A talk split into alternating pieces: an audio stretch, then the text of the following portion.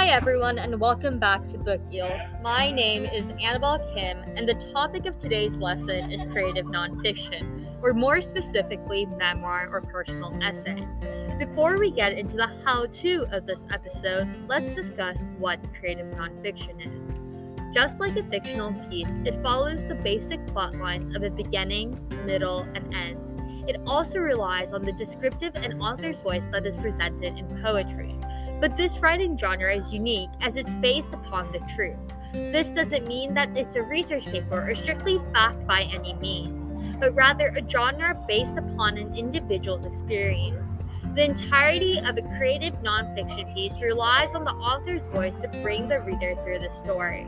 Now, let's get into how to creative nonfiction. Let's start on the brainstorming part of the writing process. Because this genre is based on the writer's ability to retell events, we have to be constantly on the lookout for material that sparks interest. You'll find that the easiest writing happens when the event holds a stronger meaning or a special place in your life.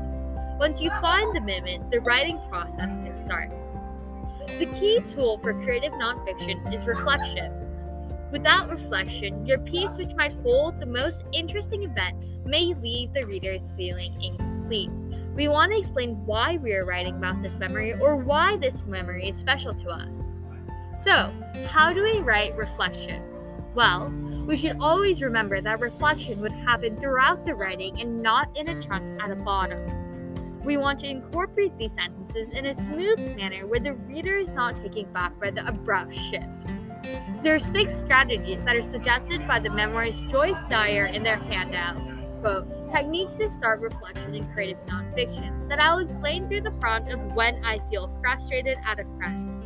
Firstly, ask a question Why was I frustrated?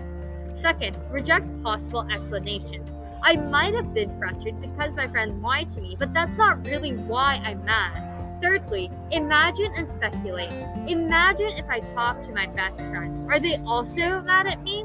Fourthly, tell an alternative version of the events, and then reel the truth. If I had just talked to my friend, would I not be as mad?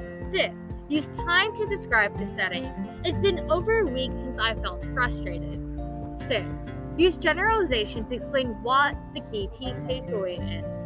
Sometimes frustrations happen because we don't talk to each other. We should sit down and figure out what made me frustrated. By considering these steps, we as writers can ensure that our creative nonfiction piece will leave the readers satisfied by the concluding sentence. I suggest that you take your first steps into this genre by choosing a memory about a time when you were sad and then using the reflecting process by explaining how you work through your emotions. As always, thanks for listening to Book Deals. Happy writing!